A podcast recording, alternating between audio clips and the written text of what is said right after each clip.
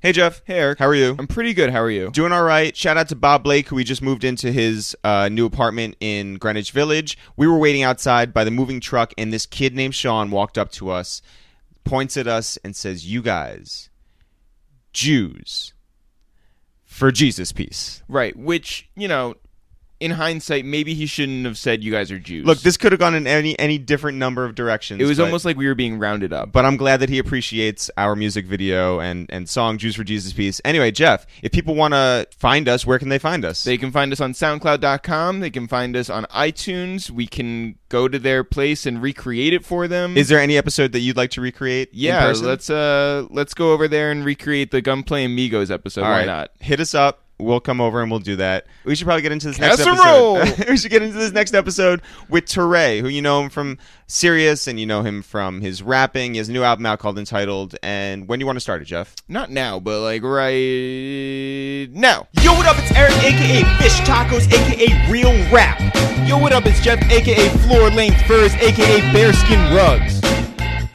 Hey, how you guys doing? My name is Torre Bartholomew Jeffrey Carr. Woo! That's what my mom named me, and I'm here with these guys. It was a waste of time with It's the Real. Those are not my real names, by the way. Oh, really? So you don't even have like a communion name or something? No, I don't have a communion name. I got a community name, though. Uh, what's in the that? Community... they call me Spice. Mm. They used to call me back in the day. Spice like the... Spice. Like, the, like dill. No, yeah, I, like, I, I, like dill.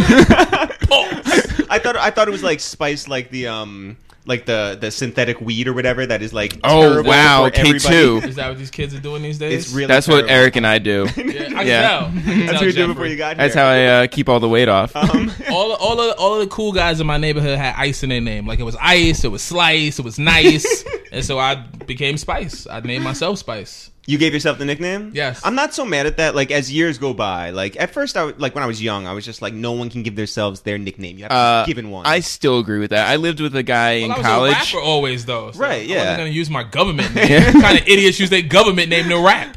Yo, you, you do. Real names oh, don't give yeah. me. Yeah. um, by the way, I lived in, a, in in college. I lived with this guy who named himself Teabag. And...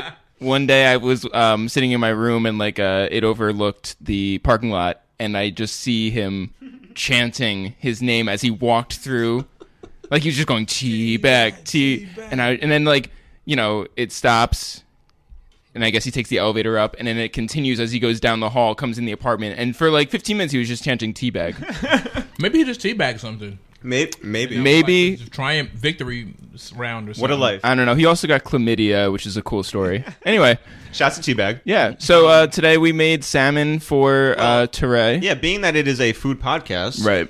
Uh, we ran into Teray most recently uh, up at Red Rooster in Harlem for yeah. for the premiere. I think it was it was a premiere or it was a it was, yeah, a, it was screening. a screening. Yeah. Of The Breaks on V H one, which is based off Dan Charnas' phenomenal book, and everyone should go out there and get it. It's called The Big Payback, um, and it's it's loosely based off that. Uh, there were original characters, and Teray uh, was in there, and also at the screening. And so Teray and I were talking, right?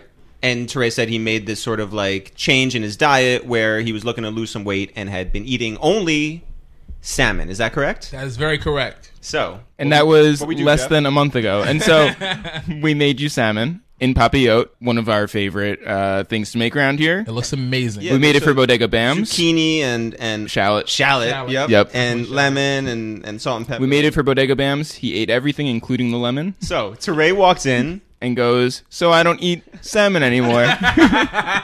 So what's the what's the what's the what's the diet now, and what's the basis? Um, I've just decided as of January first that I was going to totally take all like meat, fish, poultry, everything out of my diet and go vegetarian for a month and see how I feel. Um, you know, it's kind of like a detox cleanse. Obviously, I'm looking to drop a little more weight. So it was all those things wrapped in one. Had I known that you guys were going to make me amazing salmon. Couldn't delay it for like. I would have held off until. Well, it almost feels today. Like we should have done the podcast in two thousand fifteen. Like it's our fault. That is Definitely. our fault, isn't it? Yeah. About a week ago. Week ago. All right. Let's. Can we take it back to. The old school. What we're going to do right here is go back. You're from Coney Island. Facts. And Coney Island here's is we... the last stop on the train. More facts. Where specifically are you from in Coney Island? I'm from twenty-third Street between Surf and Mermaid. Two-Third, as we affectionately have labeled it in the neighborhood. How many brothers and sisters do you have? I have, well, you guys are white, so you might count these differently. Mm-hmm. I don't have any full brothers and sisters. Okay. My mom and dad only had me. They they got it right the first time. Yep. It was like, we good. From my mom, I have a younger brother and a younger sister. From my dad, I have a younger brother and a younger sister. Did you grow up with them? I grew up with my mom's kids in okay. my house. We, my dad was gone. You know, he went off. He did he did his Diddy Bop thing. Mm-hmm. And um, so I, look, I grew up with my mom, obviously. And she had two more kids, and that's who I grew up with. So that we are closer, yeah. honestly, because we grew up together. So we are closer. But, you know, I look at them all equally as my, my brothers and sisters. What is it like growing up on Coney Island? Because obviously people understand, like, there's hot dogs. There's the Wonder Wheel, right? There's, right. like, Cyclones, the Warriors. Cyclones. Yeah. It's, it's the Warriors wanted to end yes. up there, and yeah. And there's the boardwalk. And there's the boardwalk. And that's pretty much what most people get from Coney Island. But mm-hmm. Coney Island is in Brooklyn. And I mean, barely. Brooklyn, it's the very last tip of Brooklyn, but it's still in the borough. Now, you know, growing up in Coney Island, like, obviously, as a kid, you don't know that everywhere else don't have these things, right? You know, you don't realize that you live in, like, this place where it's an attraction people coming to. So, you know, it was just like, oh, yeah, you know, the Bronx got, like, a zoo, and you're just thinking everywhere is, like, you know, kind of similar.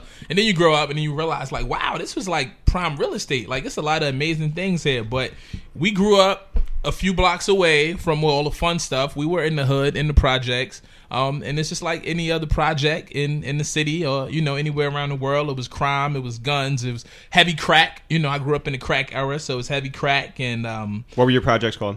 Carry Gardens, mm-hmm. Carry Gardens, or some people call it the Carry Garbage. You know, just because I would filled. never. Was filled. You would never would, carry garbage. Well, that too, but I would never. I would never call it that.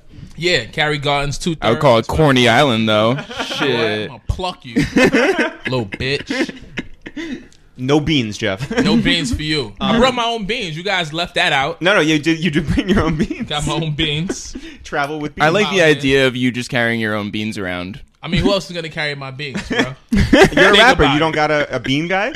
No, you know what? I, I had a weed carrier, mm-hmm. and I don't smoke weed, mm-hmm. so he got fired. Mm-hmm. I probably should have kept him to carry my beans. Rick Ross has someone who massages his head, his scalp.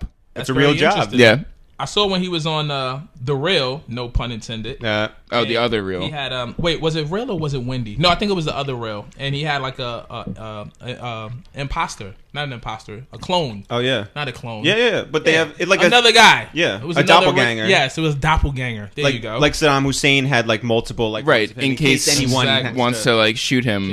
Yeah. Like, so listen, I'm gonna pay you a thousand dollars a day. To get clapped at. Well, mm-hmm. possibly. You know it's, what I mean? It's like the Secret Service, you know? I suppose. He's got his own Secret Service. Yeah, but, but like Obama doesn't have people who look like him around.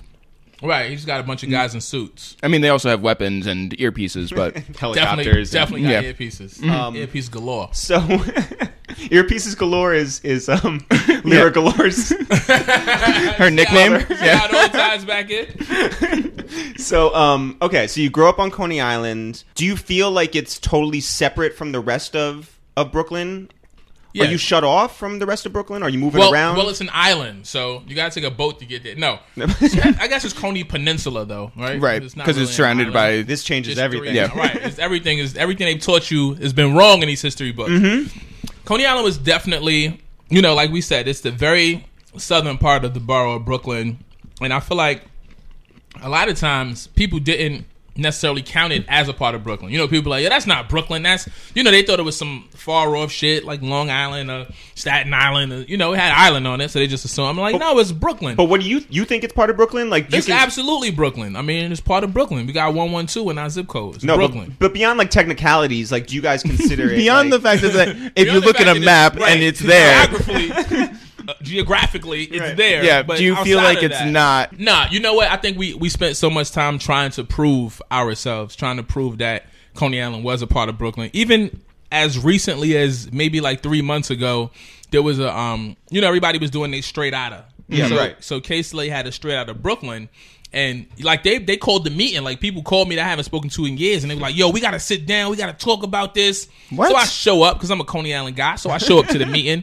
And they like, yo, they still disrespecting us. It was nobody from Coney Island on their Straight Outta Brooklyn song. And we got to make our own song. And wow. I was like, yo, it's, it's still that real. Like, people still care that much. Yo, we, we definitely always felt Like, we had to prove ourselves. Like, we, you know, they kind of treat us like we were the step kids of Brooklyn. Yeah, right. Because it was like Bed-Stuy, you know what I'm saying? It was like East New York. And it was like, oh, Coney Island, you guys got a beach and a Wonder Whale and cotton candy. Like, shit is sweet. But it ain't sweet, little bitch. But really, when it comes to, like, your own, when you're like, oh, Stefan, like, that's our guy, right? right, right when he right. made it to the N B A, you're like, where's he from? Not from Brooklyn. Coney Island. Coney Island. Absolutely. You know, we've had... Um, seven guys make it to the N B A. Can you name all seven? Name.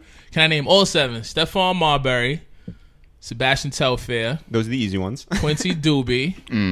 Mm. Um, Kristaps uh, Porzingis. Lance, Lance Stevenson. Uh, Norm Richardson. Jamel Thomas. That's six. Maybe it was just six. If eight. You get pulled over in Brooklyn, this is this should be what the cops like ask you. Like, yeah, exactly. Sober. Like, you know what? Name everybody from Coney Island that made it to the league. Um, if I'm missing anybody, I'm gonna get beat up. But I think that's it. Are you playing ball at all?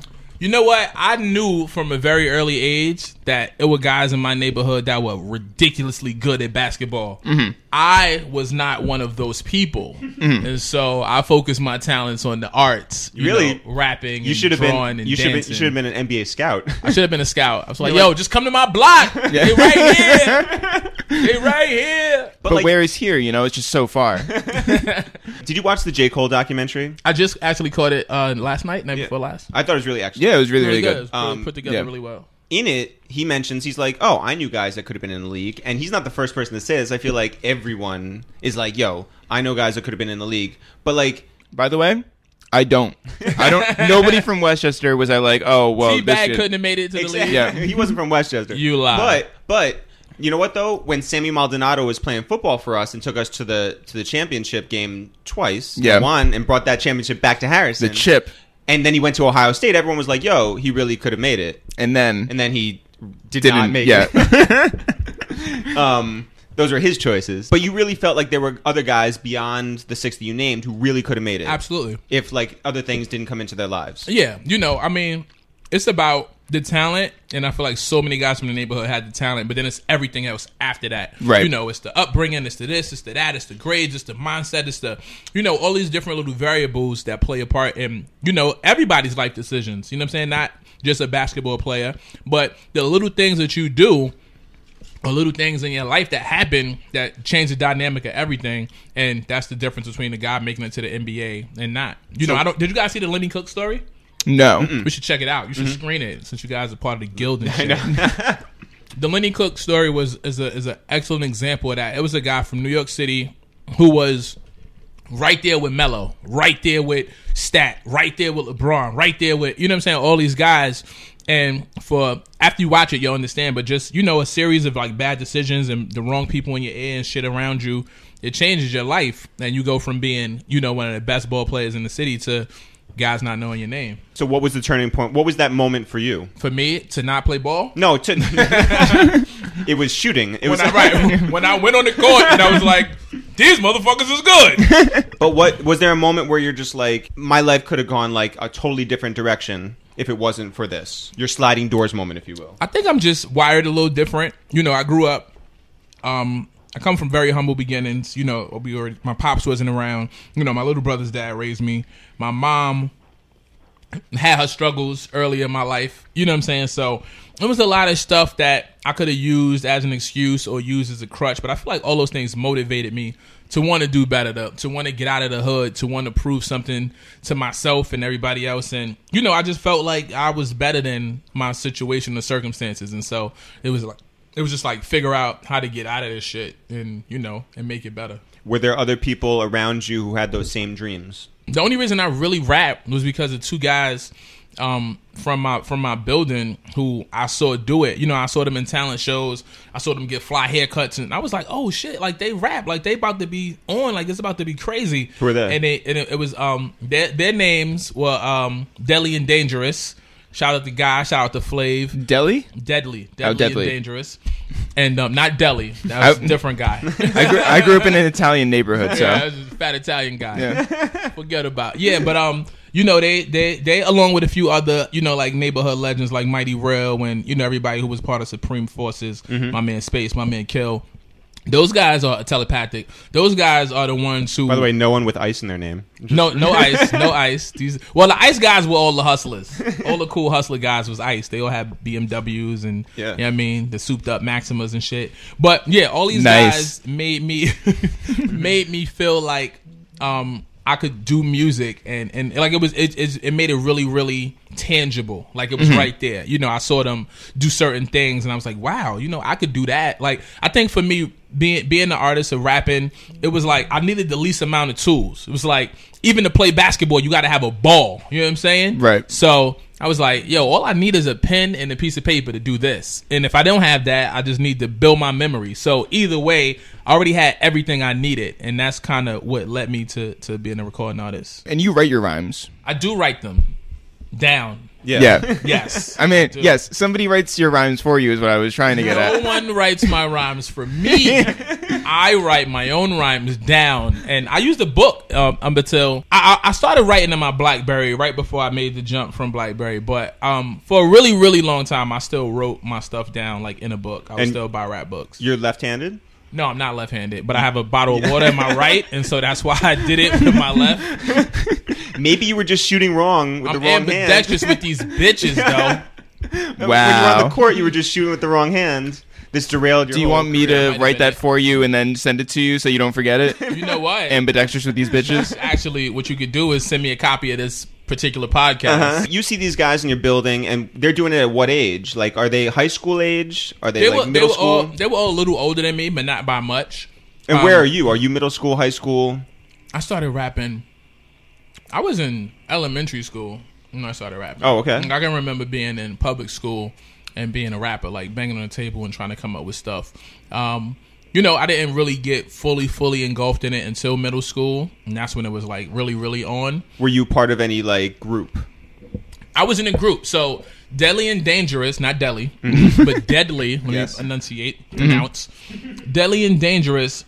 Um, one of the guys in the group, Guy, he had a nephew named Robert, who was my, because they were a group, so I had to be a group. I had to be in a group. Sure. So me and Robert ended up in the group, and we were positive. Wait, did you audition?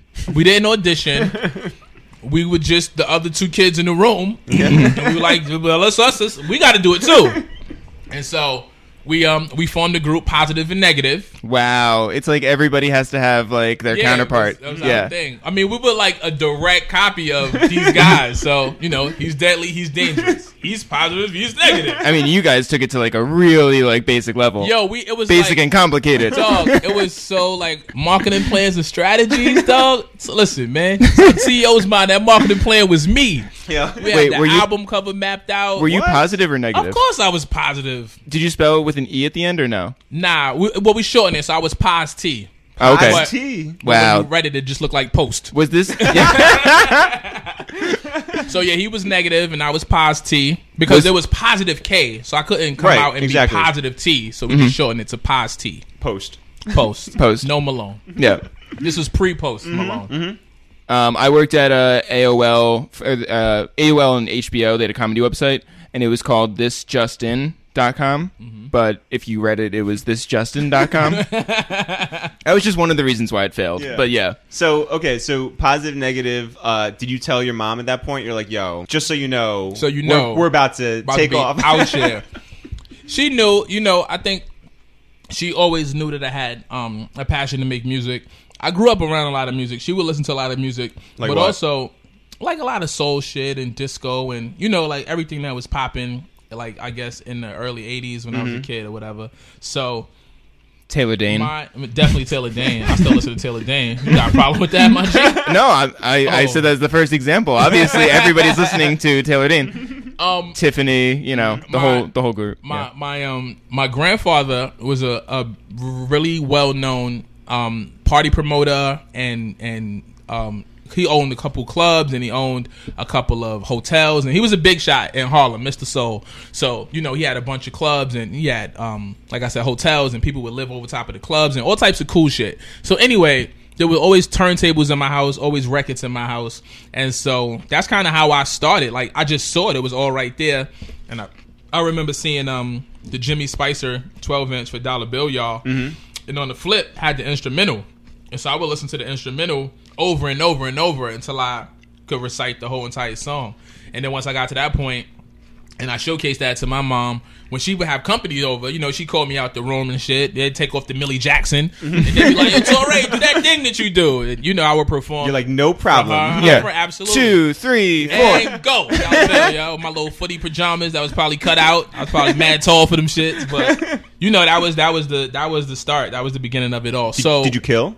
I definitely slayed. Yeah, yeah, yeah. Definitely Wait, could slayed. You also dance?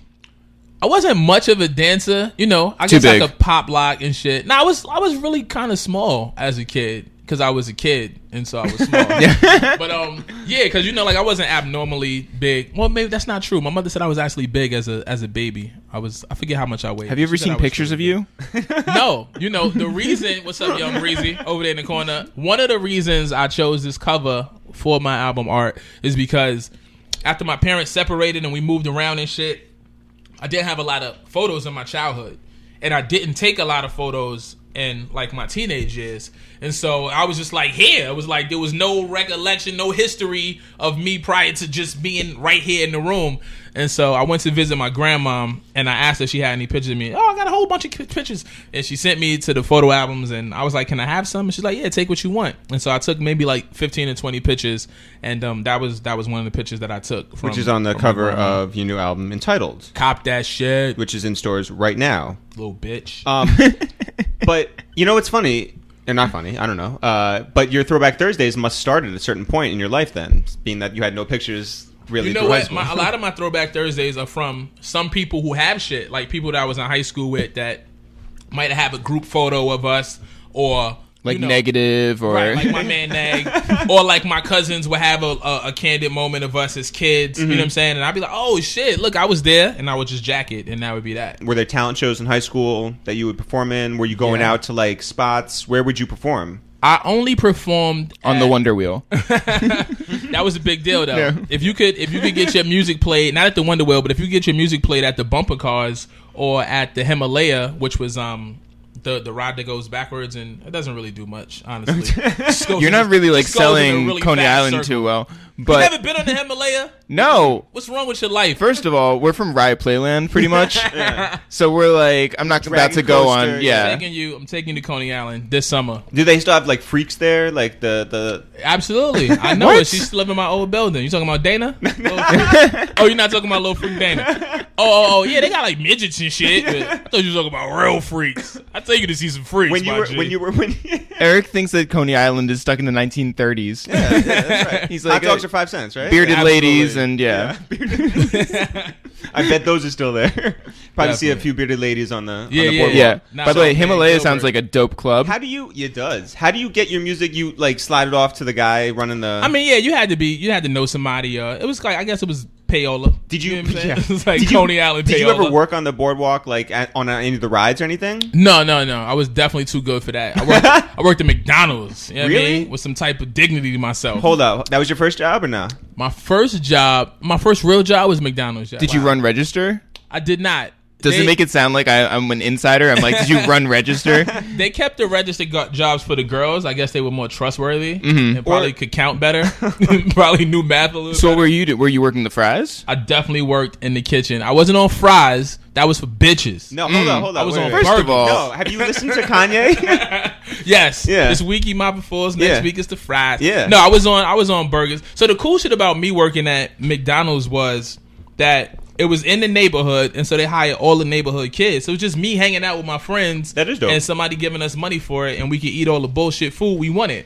That was bullshit food, though. And that was definitely, that was absolutely, and that was the cool shit. Like, for me, any situation I'm in, maybe like ninety-seven percent wise, I can make a good, you know, I can spin it and make it good. Well, you're positive. I'm positive. I'm positive. Positive. You know what I mean? So negative, on the other hand. Fuck this job. Fuck these fries and these burgers. By the way, growing up, I don't know uh, how your mop game was in McDonald's. My mop game was crazy. Well, you didn't work at McDonald's. No, no I worked just, at the Purchase Community House. At the at the community house, which was in like an after school, like, you know. Rec center sort yeah, of thing. Rec center. They taught you how to mop, and they called bad mopping McDonald's, McDonald's mopping. mopping, and that's when you go side to side. McDonald uh, sloppy. Also, yeah. They hated it. Like you can't do it while people are eating. Like that would right. dissuade people from being there. Right, but right, you're right. supposed to push forward. That's how you mop correctly. Interesting. I haven't mopped in a number of years. Yo, so let's I have a mop off. I don't recall. Let's have a mop off right now. So in high school, though, where are you? You're getting your music played like here and there. But what's the what's the big move towards like making this a career at that point? Coming into as little as this is, it was such a big deal, was to leave Coney Island. I had to get out of Coney Island. I had to start coming to the city. I started doing talent shows. I mean, you know, we would do like Brooklyn public cable T V shows. We'd have little talent performance things. And we did that. And then we took that from, you know, doing it in Flatbush to doing it in Crown Heights. And then we took it from that to actually entering Manhattan. And now you're was, still positive negative at this point? No, no, no, no. Oh. At this point, like that group was very short lived. Um, I was in another group prior to that called, I mean, uh, after that mm-hmm. called the Coalescence. Um, I'm sorry, what? The Coalescence. It means to come together. No, I yeah, yeah, yeah. I know what it means. I'm just How? saying it's a terrible. You got, neg- How? You, got, you got negative out of there. Coalescence. Right. It's like, let's get rid of this negative stuff. Let's just come together. That's right. That's like the most like early nineties. Well, for group sure, name. we would call the Co. Oh, whoa. The Co. Yeah, the Co is Co. cool. And, Co is and cool. I'll take that. Were you still Paz T? No, no, no. I was Tory at this point. So in my rap names, um, after Positive T, there was Czar. C Z A R, yeah. which is a mm. play on my last name, Carr. Yeah. C A R R. Um, Did anybody think it was Caesar? A lot of people thought it was Caesar. Mm. A lot of people thought it was... Um, were you rocking Czar? Just a lot of... I just realized how stupid people were. So it's like, this is probably not going to work well yeah. in the marketplace. So I changed it. So there to was T S A R. Positive, it was Positive T. There was Czar. And oh, and then right, Spice. And Spice was my rap name mm-hmm. as well. So yeah, there was another rapper named Spice though. Spice One. Spice One. Yeah. yeah, yeah, that was Spice One. He looked like a murderer. So I didn't want to. I didn't want to offend. They them. would not let him run the registers at McDonald's. They would run the register if he walked in McDonald's. Yeah. Like take it. Yeah, yeah. So, yeah, so I, I became Touré pretty early on just because I was like, you know what? Real name, no gimmicks. Mm-hmm. So you're out there and you're performing here and there. It was just like get out there, figure out, you know, how to get your name out there, how to get your music out there, how to push your, before we called it a brand, how to push your brand to as many people as possible. And so, um, yeah, you know, like just doing talent shows and doing. Were you your own manager? Still. Was there any point where you're just like, I wonder if there's someone else out there who could help me like be Absol- my. Numerous times. It never worked. I think that the the thing with me, and it's not that I'm so demanding, it's just that I want you to be as fully invested as I right. am, and I, it's difficult to find somebody who believes or who cares or who has the time, you know, right. especially when you're doing it at the at the early stages when there's not a lot of money coming in. It's like you can't expect somebody to do this shit twenty-four seven. They got yeah. bills, you know. I could do it twenty-four seven because at the end of the day, it's me, it's what I love, it's my livelihood. But for other people, you know, they just couldn't be that involved and invested, and so it never really worked out on the management side. Who was? I know Eric wanted to ask you this, but I'm going to ask you because it's my turn to talk, um, and I'm talking right now. Who was the first uh, rapper that you met? Like first famous rapper? Like, who did you rap in Queens? What were you doing out there? I was rapping at I Club was... Himalaya. yeah, no. Um, somebody knew Kool G Rap, or somebody was in the studio with Kool G Rap, or whatever. I ended up in the studio with Kool G Rap, and um, and I rhymed for him because he was Kool G Rap, and he told me he was like, "Yo, son, you nice, son. You you like a Mike murderer," and it meant so much to me. I'm pausing because this is the stupidest shit I probably ever did. I tattooed official Mike Murderer on my arm. Wow. Wow. Where it still remains to this day. Right. Well, yeah, that's how tattoos work. Yeah. Nah, unless you Soulja Boy, then you can just get it off. You know, he don't got the Gucci shit on his face. Yeah, no yeah. More. That was probably... And Pharrell took all of his stuff off, uh, but too. Good but decision. Our friend Young Sav, uh, who works with Maybach Music. Young Savage. He, um, he, he, he Instagram recently getting, or, or was he it... He Snapchatted Inst- it. Snapchatted He was him, getting a tattoo. No, getting it removed. Oh, he's getting it removed. And he was, you hear like the zzz, and you just like, ah! It just hurt. Looked. Yeah. Yeah. Which I imagine, I mean, that's got to be much worse than actually getting it tattooed in the first place. But right? it, it goes so much. quickly, though.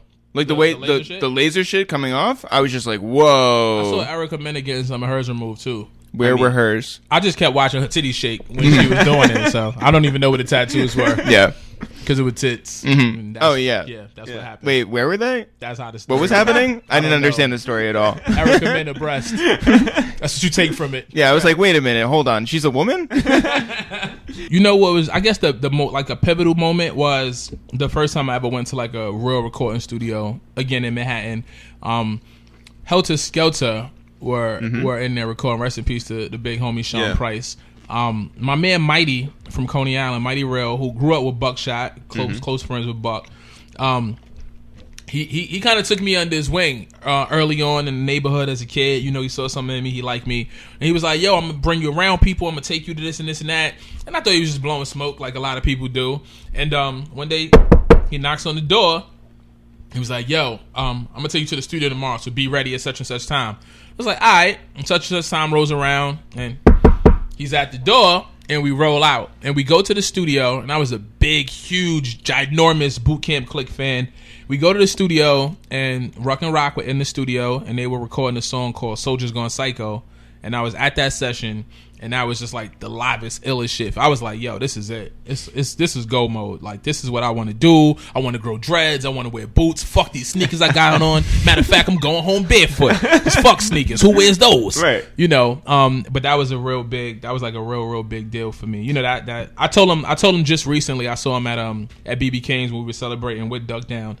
And I was like, yo, Doug, like, y'all raised me in this shit. Like, y'all was the, you know, y'all was the catalyst for me doing what I do now. And for as proud as everybody is of me, I'm like, yo, without those moments early on, I wouldn't have been able to be here right now. That's, I mean, it's it's pretty great to say that to someone to their face, you know, yeah, have yeah, them appreciate absolutely. It, you know? Because I, I think people sometimes try to be too cool with that and be like, nah, I'll save it. And it, it right. really it means something. And then you miss it. I'm curious as to what you did in the studio that day. Like, did you sit around just like watching and like not say anything for yeah. the longest? I was I was I was a fly on the wall. Funny enough, at at, at this thing at B B King's just recently, as I'm telling this story to Mighty, he's like, yo, but let me tell you why I brought you there. They heard you on the radio. Because they used to do this thing on uh, at Lisa and Dre, like call a roll call, yeah, sure. yeah or whatever. Yeah. So you could call up. Wait, and do you remember that. How the roll call went? Sorry to interrupt What's your story. What's up, y'all? What you got to say? Who's on the phone with at Lisa and Dre? Yeah. Duh. Yep. So, you know, I did the roll call, and then there was another thing that they they would let you call in and freestyle on or whatever, whatever. So anyway, you know me, I'm yo, I'm Torre from Coney Island, blah blah blah, and I do my thing. And Shouts so, to you for getting up early, by the way. They know yeah. I was. I've always been an early riser. Okay. Like even to this day, I'm up six. And especially when they were like offering trips to Jamaica. Were they? I couldn't go anywhere. Oh my god, I couldn't do shit. You were going to the Bronx. You were going to or Queens or whatever. Yeah. yeah, that's it. They heard me on the radio and they heard me shout out Coney Island, and so they was like, "Yo, it's a little dude in your hood from Coney Island. He shout out Coney Island radio. That get busy." So I didn't know that at that point, um, and that's why he brought me because I was the dude. You know what I'm saying? So he's like, after, yeah, he was like, yeah, you know, after we left and shit, I told him, like, yeah, that's the little shorty that y'all was talking about on the radio. That was him or whatever, whatever. So just like a little dope moment. Well, did you get anything done? Was it like politicking? No, no, no. Like, it was it was literally just me did being you dap him up fly. Or anything? Yeah, yeah. Okay. You know, they introduced me and whatever, whatever. But I was just like a fly on the wall. I was, yo, literally happy to be there. Like, I was ecstatic. Like, we, I was. When we first uh, started doing sketches um, back in like two thousand seven, we got uh, somebody somebody from OK Player like reached out to us and we're like, hey, do you want to come through to a listening party for the Roots' new album? I forget which album it was, um, but they invited us down to like Karma or one of those clubs like down there. On right? First and like First. Something. And Questlove was spinning and like Black Thought was like working the room and everything. And it was, it was packed with, you know, big Roots fans and the whole thing. And it's probably like nine or ten at night or something. Right. And the crowd thins out over time. And Questlove, who loves DJing, did not stop DJing until four a.m. And by the way, so we were there and we wanted to get Quest in a video somehow. Mm-hmm. Or like, you know, even talk to like Black Thought and get him in a video. Like something to, to, to get them. Just move things along. Yeah. Right. And Black Thought wouldn't talk to us. Um, this was so like so way before like this this smiling persona on you know yeah. on Fallon before Fallon back yeah. Black Thought. And then um, Questlove, at least he was stationary, so like we could like keep an eye on him. And he D J'd for like six hours. But the two of us stood there, like stood there, like arms crossed, like watching him, and it was it was cool. And we really appreciated it, but it was going on forever. And finally, he stopped and he goes, thanks for everyone for coming. And we're the only two people there, by the way. And he must have thought that we were going to like kill him or something. Like, well, we, yeah, he said that because yeah. we go up to him at the end and we're just like, hey, I'm Eric, I'm Jeff. We're at that time we were The Real. And we're like, we do this, and we traded information or whatever. And he was like, well, I'm glad this happened because I thought you were here to kill me. Like, you were the only two people here. you know, left, and you just stood there staring at me the whole time. Oh, that well, Amir. I mean, like, I don't know. I feel, I think it's a little shitty to like interrupt somebody while they're DJing. Oh, oh for sure. You definitely shouldn't do that. That's yeah. the worst. Actually, what like. would I think what would be worse is interrupting someone while they're rapping.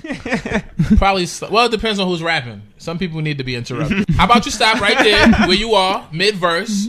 Let me take it from here. Right. Yo, let me let me politic a little bit. Right. Um, my name is you. Jeff. Right. Let me ask you I have a, a website. Things. It's on Blogspot. At any point, or like, you know, cousins being like, "What are you doing?" It was never real to my family until maybe like today. Right. Like last week. No. Um. Well, my family consisted of my mom for the most part, and so for her, she was very much traditional in what she wanted. You know, it's like, go to school, get a good-ass job, work a mundane-ass job, and, you know, live a mundane-ass life and die. You know, that was that's what your parents want for you. They want the best for you. Your parents right. want you to die? At some point. Well, at some point, they want for you to be dead. Um, you know, my, my thing was, like, I'm, I, I want more out of life, though. You know, that was never my, like, sit down at a desk, nine to five cubicle. Like, that wasn't, that wasn't my bag. So it was always about me figuring out what I was going to do. And everybody else had to catch on. You know what I'm saying? But for me, it was like, yo, I'm going to be on. I, I'm going I'm I'm to figure out how to make it. I'm going I'm to be a rapper, and I'm going to go on the T V, and I'm going to do this and this and that, and I'm going to be a big star. And that's it. You can't like you can't tell me anything different. And so that was always my, my focus and my drive and my passion. So I think that one of the, one of the moments that like really clicked for me, no pun intended, was working with D J Premier. Mm. You know, he he came out to a, a show that I had with my group, The Coalescence. And, you know, at this point, now we like, this is actually the ten-year anniversary of The Coalescence. We put our first song out in January of two thousand six. So that was the first thing I ever had in the marketplace that, that you know, that was like really for sale and out there. Pressed up? Pressed up on vinyl.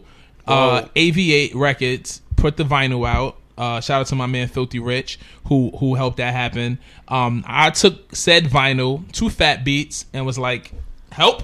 And shout out to D J Eclipse, who's been a big, big part of a lot of my story. Took the records in on consignment and was like, yeah, you know, if they sell, I'll give you a call. And that was it. But but what he did bigger than that was they would play it. He would play it on the halftime show. And shout out to Susio Smash and Tim C, who was doing Squeeze Radio at the time. And they would play it. And um Pumpkinhead, rest in peace, mm-hmm. heard Promises, which was our single, on Squeeze Radio and asked us to do a show at, rest in peace, Southpaw in Brooklyn. Yep. Um, we rocked there. And, um, you know, that was it was like little things like that. Everything was like little, little baby steps. But taking it back to me and Preem. Um, so Preem was playing the record. He was familiar. He knew my D J in the group. He knew we had some other mutual friends that he knew. And so they invited him out to a show that we were doing at Temple or T N Y, whatever it was called at the time. And it was like a talent show with like a Faces in the Crowd or something like that. And um, he saw me rock with The Coalescence. And he was like, I like him. I want to I want to work with him. And that was it. You know, that was because that's the moment that changed. That was like the Monday night to Tuesday morning, whole shit different. It was that moment um, after we did the, the records with Preem. But when he saw The Coalescence perform, you know, he heard me rhyme. He heard me on record because he's a D J. So he hears that shit. But he hears a million people rhyme. Like every if you walk one city block with D J Premier, he's going to take nine pictures, listen to two verses, get four mixtapes. That's just it. Um, so it was something about me as a performer that made him gravitate to me more so than just me as an M C. And so how did you keep in touch with D J Premier? It was all through a third party. Like I said, we had some some mutual friends. And so, you know, my friend was like, yo, Preem, Preem loved it. He's like, yo, he want to work with you. I was like, okay. But again, you know, you hear that shit and it just sounds so crazy and far-fetched. They going to throw out Walt Disney. What? What are you talking about? So, you know, they said, he said, they said Preem wanted to work. And um, I'm only omitting the name because I don't know if they want it That's to be fine. known or whatever. But Eric Rosenthal. Yeah. Right, absolutely. Eric and Jeff was yep. like, yo, Preem wants to work with you, my dude. That conversation kind of went for a little minute. And what ended up happening was because Preem is Preem and he's always so busy, it turned into, yo, would you be down to do the record with Sky Zoo? That's somebody else he wants to work with. Um, and we know that you guys know each other and you guys work together. So would it be cool if we did the record, you know, one shot together, both of y'all on it, produced by Preem? And well, you could have put anybody on the record. If Preem is doing the beat, I'm there for it. And, um, you know, one day I get the email, like my sidekick Buzz, I flip it and it's like, yo, Preem said, come to the studio. Your sidekick. It was the side. It was wow. the sidekick era. Wow. I flipped my shit. It was it was yeah, wavy. Yeah. I flipped my shit up. Read the email. Typed back. Sent it. Flipped my shit back down. Put it what back color on. Was your sidekick? It was gray. It's like your basic basic gray joint. Did you have a clip or anything? Like, you know what? I, I always thought I always thought belt clips was stupid whack. Crazy oh. whack. But you had to have one though, so people saw your shit. You know uh. what I mean? Just like you stretch a little something. Oh, son got a sidekick. He out here doing it. But yeah, I, yo, I saw somebody the other day. Yo, this shit was as big as your plaque. He had like the iPhone six Plus X. Oh yeah, two thousand X L. Like a Pop Tart. Yo, this shit looked like a phone booth. Like on his like, I was like, yo, fam, what is that? Like, how do you do anything? Ridiculous. Nah, I, I you did understand. A what are those to? I was like, what is that? Did you know Sky Zoo at that point? I knew Sky Zoo. Funny how we met, as I digest these beans. Funny how we met. I was at an event in the city. It was um the Underground Music Awards. And that's me again, just venturing out, getting out of Brooklyn, getting out of Coney Island, going into the city, seeing what everybody else was doing. Prior to me going out, I was listening to the radio. I didn't know about the independent scene. I didn't know about the underground. I was listening to mainstream radio. I listened to High ninety-seven. Yeah. I'm like, yo, I could rap better than everybody on the radio. This is this is all that music has to offer, because at some point...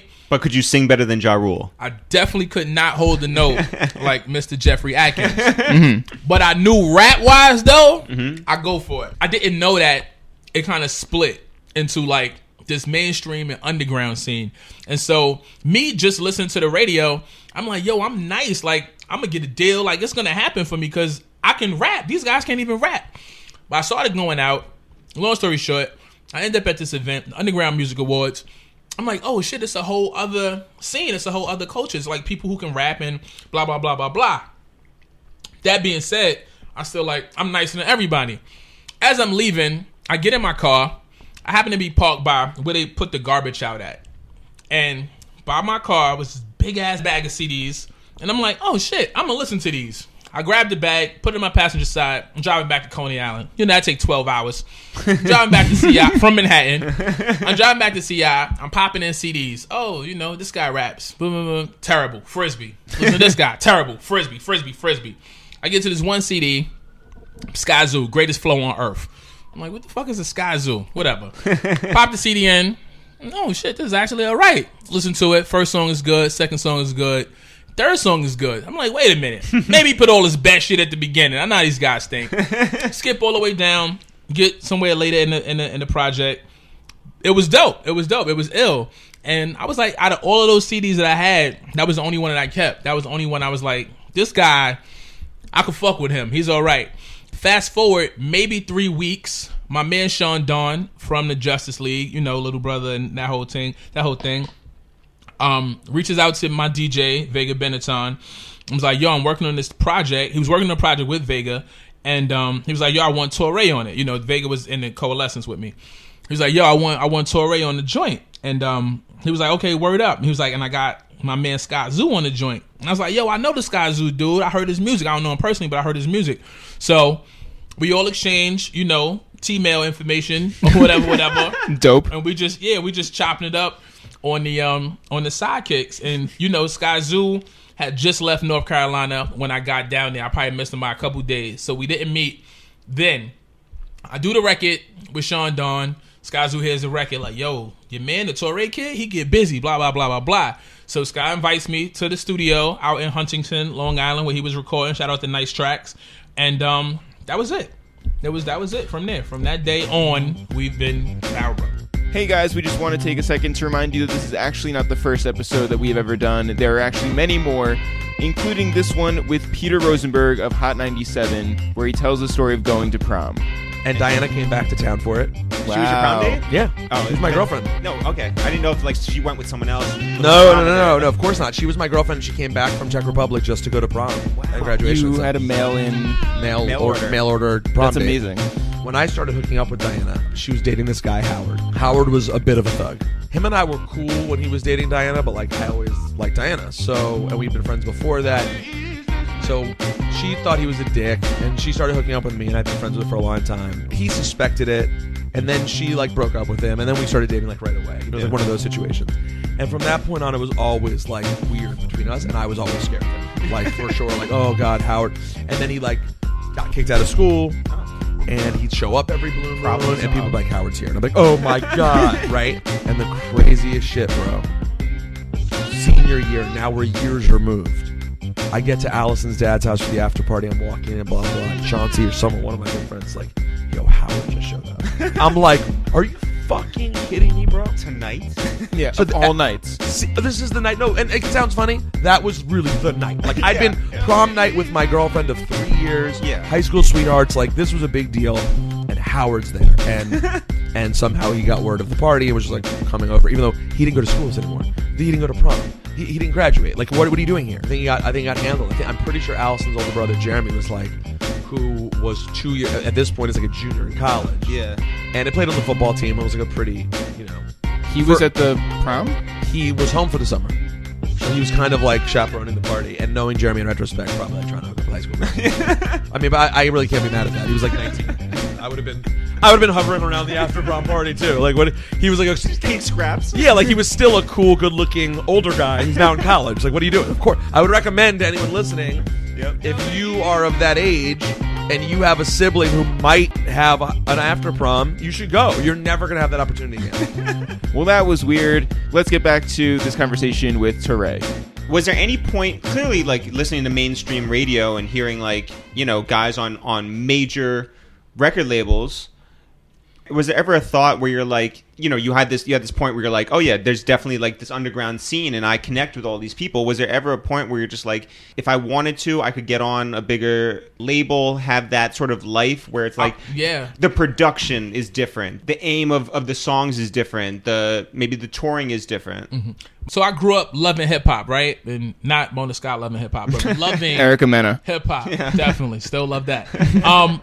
So for me, it was all I ever wanted to do. And so as I'm listening to the radio, and it's changing from, you know, like Showbiz and A G to, you know, just hearing like Nelly, you don't know that the shit split. You know what I'm saying? Like you just, you, you focused on just where you get your content from. The radio, the videos. None of us were like super internet savvy at that point. Shit like that. So... I was like, well, damn, I have to alter the way I make music now because this is what's on the radio now. And so I started, you know, I was fake Mace. You know, I was wearing leather jerseys and fitted hats to the back, and because that was what, you know, I'm like, well, this is where it's going. So I'm moving with the tide. I'm moving with the with the flow. So once I discovered the underground, I was like, oh, it was like a big sigh of relief. It was like, yo, I could do the shit that I want to do. Like I could do the shit that I love.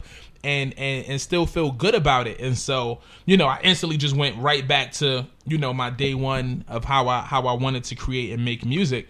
But, you know, had I not been exposed to that indie scene, then I definitely would have just pursued it as as being like a mainstream rapper. You know, a lot of guys that make it come from the, you know, like a guy like Drake. I think he's a perfect example. He know the shit. He know what it is. Loves he was built on it. He was raised on it. You know what I'm saying? I'm sure he took a bunch of cues from Fonte and, you know, loved when he did a record with them in Ninth and just like all that shit, right? But he, you know, you get to that fork in the road or it's time to make a decision. It's like, are you going to stay down here or are you going to take it up? You know, you're going to take the elevator to the top floor. And I don't necessarily knock anybody that does it. You know what I'm saying? Like, do it if it worked for you. God bless you. You know what I'm saying? Like uh, Peter Rosenberg and I were having a conversation and we were talking about Pitbull. And I was like, yo, Pitbull is like the god of all sellouts. And I don't mean that in a disrespectful manner. I'm talking about I brought in the new year with Pitbull on my T V with his suit on with no side. I was in the living room chilling. He was in Miami, but we was together. Right. And, but I'm like, you remember T V T Pitbull yep, when he used to sure. rap, like when mm. he was on that shit. So if it works for you, I mean, I can't ever knock that. Like, more power to you. Get every dime you can get. Be as big a star as you can be. If it don't work though, you're gonna look crazy out here. For me, um, I just I was just more comfortable in doing what I the way I do it, and and feeling like at some point it'll catch on, it'll catch up, it'll it'll get me to where I gotta go. And it's still a process. Like, I'm still getting there, but every year, you know, mad people asking me, so what you looking forward to for twenty sixteen? And my mind can't even beans. fathom what definitely beans. You know what I mean? But I can't even imagine what's next, because from when I came in at two thousand six to here ten years later, I wouldn't have thought half the shit I've been able to accomplish I would have been able to do. And so, you know, I'm you just, can still fit in your leather jerseys. I, I, the shits was all six X. So, yo, I got a whole closet full of Mitchell and Ness jerseys that I can't wear. I got a bunch that I can wear that are new that I bought that were right adult size. Mm-hmm. And then I got mad six X's. So my man was like, yo, nah, just take them to the cleaners. They could alter them. I'm like, yo, dog, but the number, the number is this big. Like, it was the size of that dude's phone. There's no way they could fix it. You know how you know how um, some people, like, let's just say Yankee fans uh, specifically, because their jerseys don't have the names on the back; they just have the number. You know, there there are those people who get like the custom ones though, and put their like name above it. It's kind of whack, right? To put like your name on the back or something like that over that when there's not any name there. Mm-hmm. Can you imagine if there were people who had like what was it was it was. Was it Puff was number one and then Mace was number two? If someone yep. did their own custom jersey where it was just like Eric, number three. Wait, you, like, you don't think... Oh, that's, that's super lame. Yeah. I thought you were going to say get the Puff and Mace ones. I would get no, that. No, those would be one, cool. Once and I get the money to, to do that. I'm sure Fabulous is going to do that. Like one of these days, although he probably got enough shit about like being compared to Mace that he won't get the, right, right. the number two. But he's been yeah, on this street. But yeah, really, yeah, like yeah, like what else has he gotten? Oh, he he had uh, a Steve Urkel one recently. He had the what a Fresh Prince of Bel-Air jersey, amazing. He had the Ray Finkel one Ray. from Ace Ventura. Ace Ventura. Yeah, he had um also the shootout one from um Above the Rim. Yeah, I mean it's just he's yeah, on yeah. a he's on a good streak. Focused out here. When do you sign to to Duck Down? two thousand nine. Okay, and how does that relationship build to the point where you're like, let's do business together? I would say around two thousand seven is when I started building my relationship with Sean. Um, first one, Sean really, Price. Sean Price, the greatest. Showed me mad love. You know, we we met we met at the Sky Zoo function. Actually, long story short, he heard me rapping, and he was like, "Yeah, yeah, yeah, the bullhead nigga spitting bodies. I fuck with son or whatever, whatever." That's what he called me before he knew my name. Bullhead nigga spitting bodies. He he uh, too invited he me out to the studio. As, he didn't know you as Caesar. He did not know me as Caesar, Czar, or Spice, or Paz T. I was the bullhead nigga spitting right. bodies. But he was super cool, man. I remember, like, again, back to the sidekick days and such. He was on AIM, Sean Guard, seven, on AIM. Wow. And, were there um, six others? Nah, it was just him. He started at seven. Because the guard is seven. So what was mind-blowing for me was, like, the first time he typed LOL to me. Because it was just like, yo, you mad hardcore. Like, what are you laughing out loud? You say, yeah, yeah, whatever, whatever, LOL. That was like, yo, that's crazy. He's a regular human being. Who knew? You should be like, you're not really laughing out loud. Like, I'm yeah. really laughing. But knowing Sean, he probably was laughing out loud. Yeah. He had this big-ass, huge, like, laugh. Yeah. Um, but he invited me to a studio session, and somewhere in Brooklyn, I probably could have got killed or anybody else. We was in the lab. We was chilling. He was working on something for Babu. He was like, yeah, I'm doing this shit for my man Babu or whatever. You got a verse? You want to jump on it? And I was like, hell yeah. And in typical Sean fashion, we do the joint. We in a random studio. The song gets lost. It never comes out. Whatever, whatever. But I was so happy to be on the record with him. Somebody I looked up to who was one of my favorite M Cs. It was so dope. So that was my relationship. And then I knew Buckshot from being in my neighborhood since I was a kid. So that was another relationship. And then Marco Polo, the producer, had a working relationship with Drew and Noah because he had produced stuff for the guys. And so when Marco and I got together and started working and putting music out or whatever, it just was like a natural fit. You know what I'm saying? Like, I had never went to Buck and was like, yo, I want a deal. I never went to Sean, like, yo, help me get on. And, you know, they respected that. You know what I'm saying? It was like, yo, you're going to get it how you get it. And we respect that. You know, when I when I, when I signed the deal, Buck was like, yo, it's, it's, it's so great to have you here.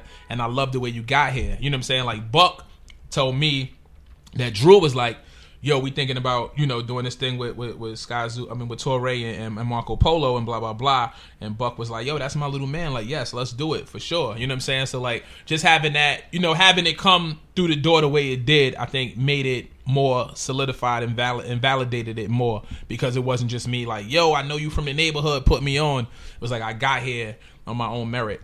I feel like New York now, after years of Atlanta sort of leading what was going on, and um, Houston and L A, I think now, you know, has a, a, a wave. I think New York has like an identity again, um, where it did not for a long time.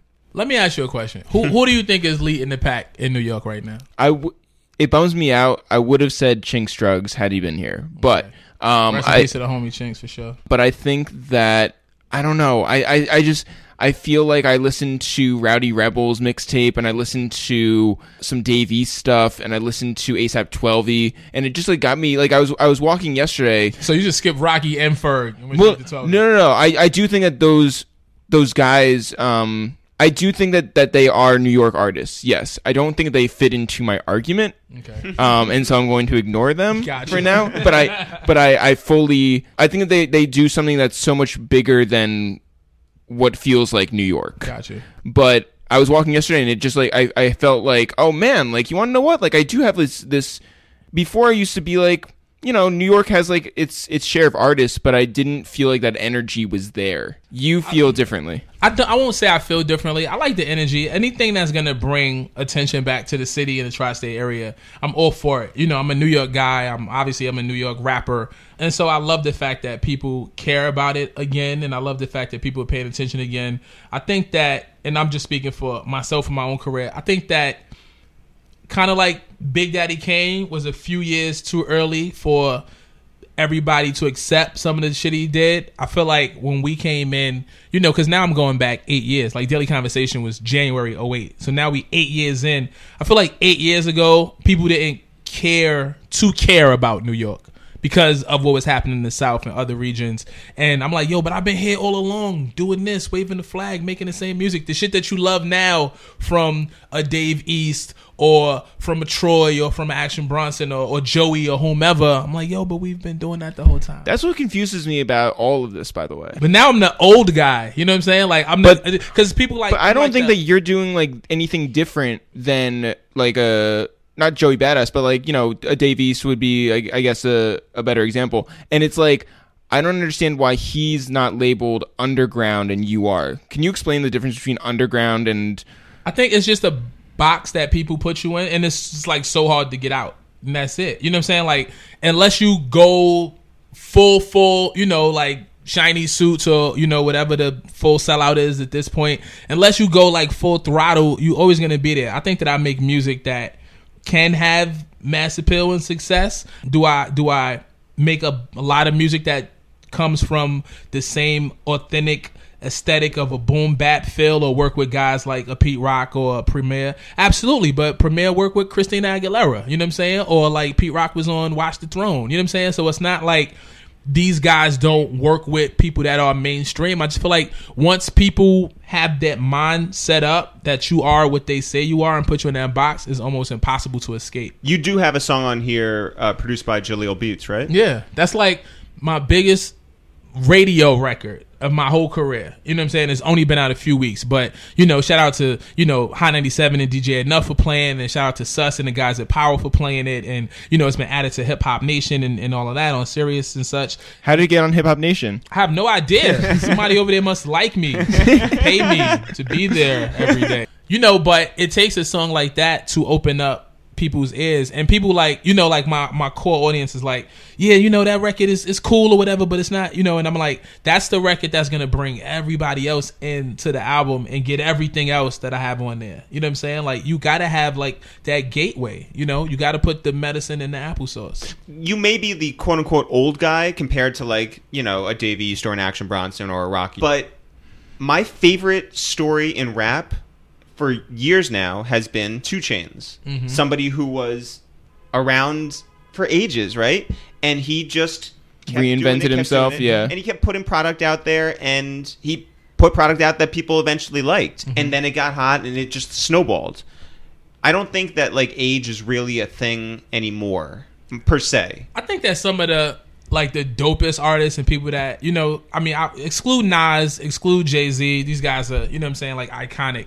But, you know, even like a guy like Ross, who's relatively successful, you know what I'm saying, like puts records out. He's of a certain age. Totally. You know what I'm saying? And I, and I also think that he makes, or he has a certain feel in his music that's very um, authentic to, to the sound that people who are in my fan base appreciate. You know what I'm saying? Like a lot of soulful shit. You know, what he get with the Justice League, that's just magic. You know what I'm saying? Now, whether you love all the content or not, that's one thing. But I feel like the actual feel of the music and the sound of the music is not so much different from what I do. Do you feel like the underground and your fans specifically would have a problem if you did a full project with Jaleel Beats? Absolutely. Absolutely. That's unfortunate. Absolutely. I don't get that. I had people, when the track listing went out, I had people debating and mad because Jalil Beats' name was on the track. I'm like, yo, you didn't even hear the song, dog. That's crazy. Like, it could be the hardest, dopest. Like, you did, you just basically went right off of, yeah, I don't, I don't like the fact. I wish it's, it, um, one of the guys like, man, I wish that said, um, Ninth Wonder instead. And I'm like, yo, like, and there's no shot. I'm just saying, like, Ninth could have sent a terrible beat. Jalil could have sent a great beat. You more so caught up in the names of it all than the music. And this is what it's supposed to be about. It's the music. Wasn't that the same thing with, like, Ben Affleck playing Batman? And people were like, oh, well, Ben Affleck could never play Batman. It's like, well, anybody can play anybody. Right. Same thing with uh, Donald Glover playing Spider-Man. Like, nobody could believe that that would happen. And it's just like, people need to just, like, chill and actually wait for products to come out instead of... I do, I, I do think that a lot of the purists in hip-hop are very close-minded. And that's probably the only thing I don't like about... outside of the fact that they don't fucking buy records. But they're also very, very close-minded. And it's like, yo, open your mind, dog. Like, have a conversation. Give it a listen. Give it a shot before you already decide that you don't like it. Now, if you listen to the Jalil Beats record and you don't like it, and I get that some people won't like it, but I think in the grand scheme of where it fits in the album and the story that it tells, it works. And I feel like if I had to pluck a song out to bring everybody else into the other thirteen tracks, and that's the one that did it, then it serves its purpose. Is it possible that you may do a project that is, like, beyond the scope of what your core fans may appreciate or understand or want you to do? Yeah, I think anything is possible just because I'm an artist and I like to create. You know, even when you look at um my, my um what was the name of that shit? Heart Failure. The Heart Failure mixtape. My least liked project from a lot of my core audience. A lot of people just didn't like it. But it was for a few different reasons I made the record. I, I definitely wanted to um tap into the female fan base in that audience. I also wanted to get away from what had just come out, which was Double Barrel, which was very hard, very street. It was on Duck Down. It was very New York and gritty and Timbs and hoodies and guns. And I was like, and I'll be stuck right there for my whole career if I don't do something that's the polar opposite is, uh, opposite of this immediately. And that's why I did that. And those records are still all over M T V, still get licensed, still enable me to go to the studio and pay Pete Rock or Premiere to do the shit that you love. So how could people be mad at that? Because people are fucking idiots. I love y'all, though. Thank you yeah. for the support. Yeah. No, yeah. But, you know, it's like, I, I wish I could come to everybody's house and have this conversation, because a lot of people just don't get it. They don't get the way things work, and they want to believe that everything is one way when it's not the case. It's like, this is still a music business. This is still what I do. So I still got to pay my rent. So when you turn on Viacom and you see Follow the Rules, and the first thing you hear after Ja Rule talks his shit is a Touré song, that generates money. That's the money that I use to make this album. Like, this album was not funded by Kickstarter. Let's just go there. Man, people like, yo, you did the album with Kickstarter? I'm like, dog, Kickstarter was ten thousand dollars. That paid for two beats. No exaggeration. It literally paid for two beats, and that was it. And as long as those beats are not by right. Jalil Beats. Exactly. But, you know, and, and for me, it wasn't about, you know, getting money for the project. It was about figuring out how to connect with the audience on a deeper level past the just music. But, you know, to go back to my points, like, people just don't understand how, how a lot of this shit works. You know, they, they look in on the surface. And I don't expect everybody to understand the inner workings, but I do wish I could explain it to them so they would have a better grasp of why things happen the way they do. First of all, you should get this album just because of Touré, but if you want to hear features on there as well, Mack Wilds is sure on here. Sure, you like Mack Wilds more than me. He's also in the breaks. Fonte is on here. Sure, you like Fonte more than me. He's also on the breaks. Facts. Pharoah Monch. Not on the breaks. Not, Not on the breaks. breaks. Them's the breaks. He break down them bars, though. Teacher Moses. She's beautiful. You remember her from M M G. Saul Williams. I mean, there's a bunch of there's a bunch of features on here. You were saying at your listening session, by the way, that the original idea for a Mack Wilds song was like totally different, more like yeah. uh, uh, sort of up tempo, something sexy for yeah. the ladies. This you know this I mean? was something more. This um, just this just came out about organically, but like I said, then I, it's one of my favorite songs. I yeah. love it. Um, yeah, everybody was was relatively like my thing was not too run around, chase people, reach, try to get a name. Yo, I'm on Sirius X M, do this for me. Or, you know what I'm saying? Like, it was none of that. It was like, I want to work with people who want to work with me, people who get it, people who are fans, or people who have that mutual respect. And that's everybody on the project. So nothing was nothing was a problem. And but I feel like that also speaks to like who you are as a person, right? That Facts. they, that they like, deliver that quickly. That's a sign of respect. That's, I don't, that's I want to run into him at a party, waiting on that verse. Entitled, out in stores right now. They can find you also on Sirius X M. Absolutely. Monday through Friday, five p.m. to ten p.m. Eastern on Hip Hop Nation, Sirius X M Channel forty-four, bringing you straight hip hop hits, period. I have uh, old O J the Juice Man hey. drops for Sirius Hip Hop Nation. So here's a bunch of O J the Juice Man drops that I was sent years ago. Hey, what it do? Oh, man, this your boy O J the Jew Man. And right now, we on Hip Hop Nation, cuz. This the hood tour, you know what I'm talking about? We on this big bus. They got like twelve beds, oh, man, thirteen bed. Forget the bed in the back, you know what I'm talking about? The big bed, oh, man, we on the bus having a good time on this hood tour right now on Hip Hop Nation, man. This your boy O J the Jew Man. I'ma tell y'all the concept behind Make the Trap Say, hey, hmm, let me think back. All right, me and Gucci. Gucci, that is. You know that's my big dog. We was at Zaytoven House. Zaytoven's the producer. Zaytoven made the beat.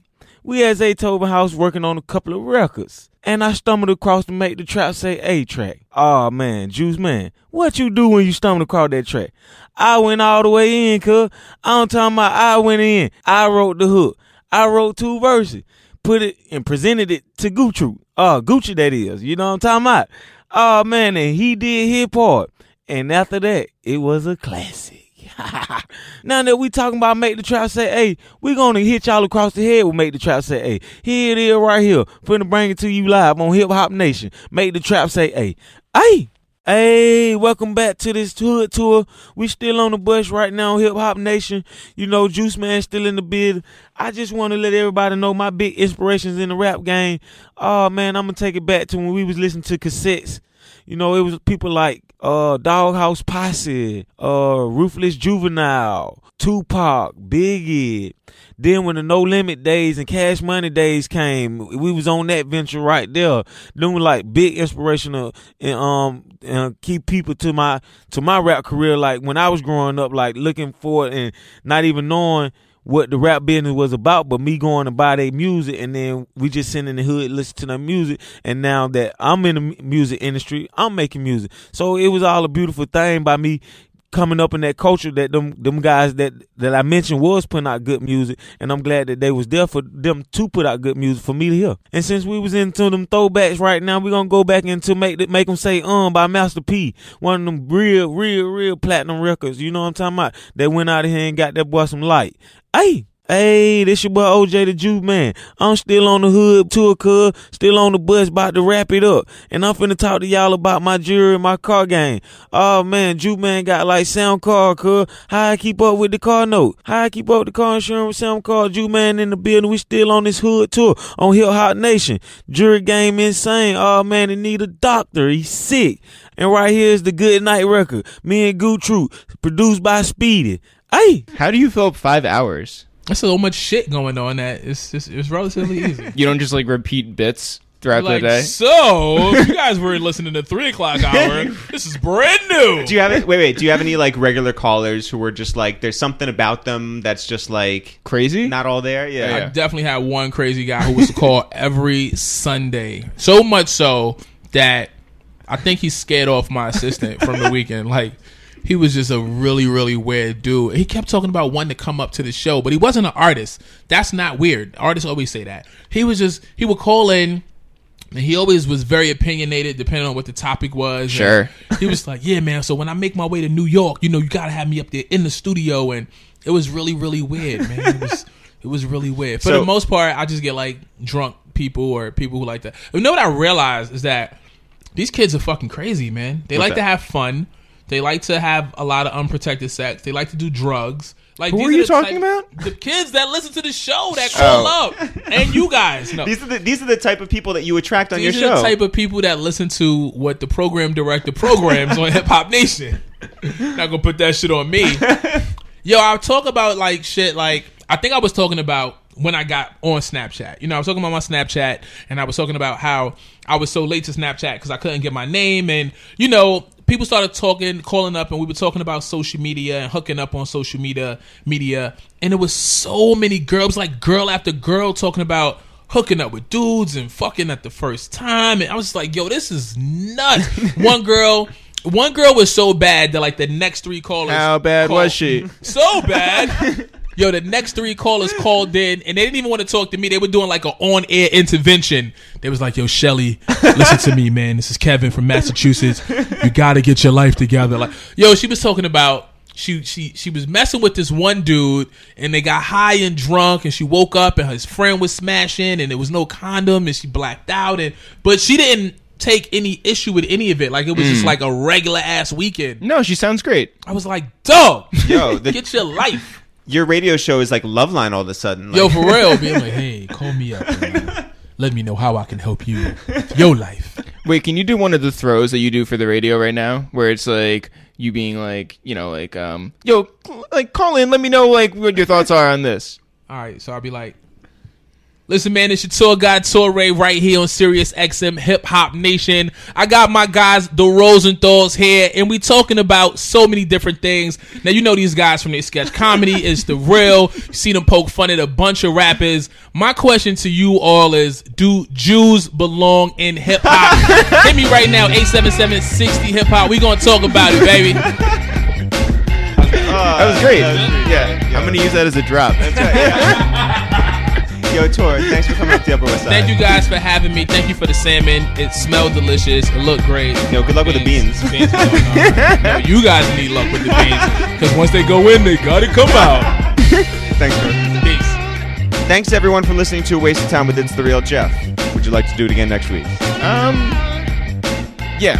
Let's do it again then. All right, it's a deal. We'll see you next week, next Tuesday. Until then, A Waste of Time is on SoundCloud, iTunes. Go tell a friend. Go rate, review. Just... You know, spread the word. Talk about it on Twitter. Just put a big banner on the back of a plane and fly it around New York. Let people know. It seems like a... It's it's viral marketing. Go do I'm it. I'm just saying it's bad for the environment. Go go do it. Not only are you spending money on gas, but you're also spending money on paper. That's love, though. Thanks for listening. Bye.